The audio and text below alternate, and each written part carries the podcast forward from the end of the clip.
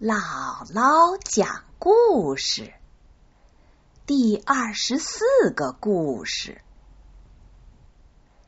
小土拨鼠今天特别勤快，它洗了满满一桶衣服，有上衣，有裤子，有衬衫，有短裤，有小背心儿，还有两块花手绢儿。外面的阳光真好，他想把衣服晒在森林边上。小土拨鼠把装满衣服的木桶提到森林边上，他找来一根绳子，把它拴在林边两棵粗大的柱子上。绳子上晒满了自己花花绿绿的衣服。晒好了衣服，小土拨鼠提着空木桶，唱着开心的歌走了。这小东西就这么走了。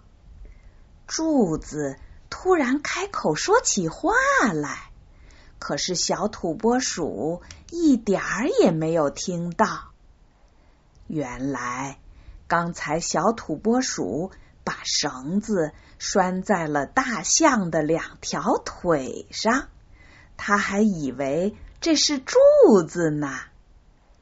大象本来想在这儿站一会儿就赶路的，现在它没法走动了。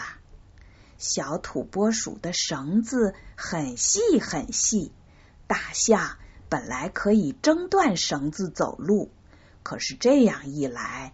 绳子上的衣服就会全部掉在地上，大象再一迈腿，衣服就会被踩得脏脏烂烂的。大象想：小土拨鼠洗干净这些衣服真不容易，要是我把衣服踩烂了、弄脏了，小土拨鼠明天。就会没有衣服穿了。大象只好一动不动的站着。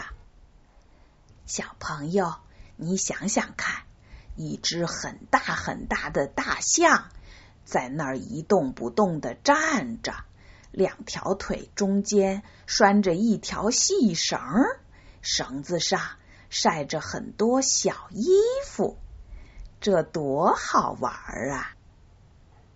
可是对于大象来说，并不那么好玩，因为一动不动的站着是很累的。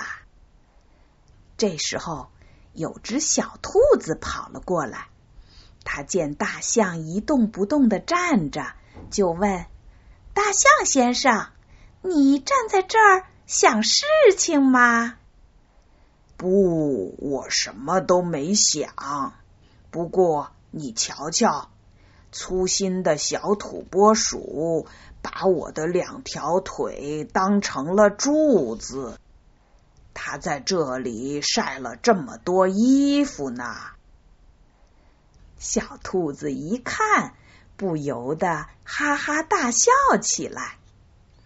不过，他很同情好心的大象。小兔子心想：“大象这样一动不动的站着，挺闷的。我给大象讲故事吧。”小兔子把它肚子里的故事都翻了出来，一连给大象讲了二十三个故事。这时候，小土拨鼠才挎着竹篮子。来收晾干的衣服。小土拨鼠看见小兔子好像在给谁讲故事，他抬头一看，眼前站着一个大大脑袋、大大耳朵和长长鼻子的大象。再一看。自己把晾衣服的绳子拴在了大象的两条腿上，小土拨鼠不好意思的叫了起来：“哦，我太粗心了，大象先生，真对不起。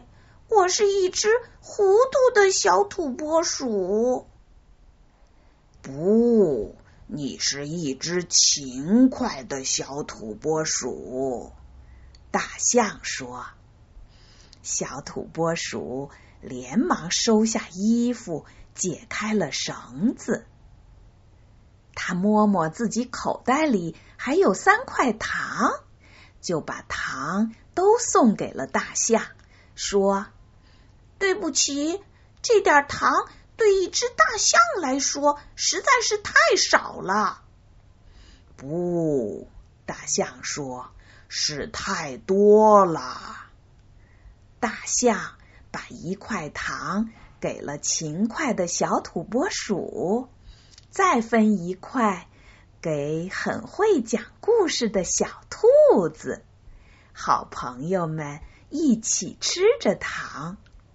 小兔子说：“你们还想听我讲故事吗？”“当然愿意呀！”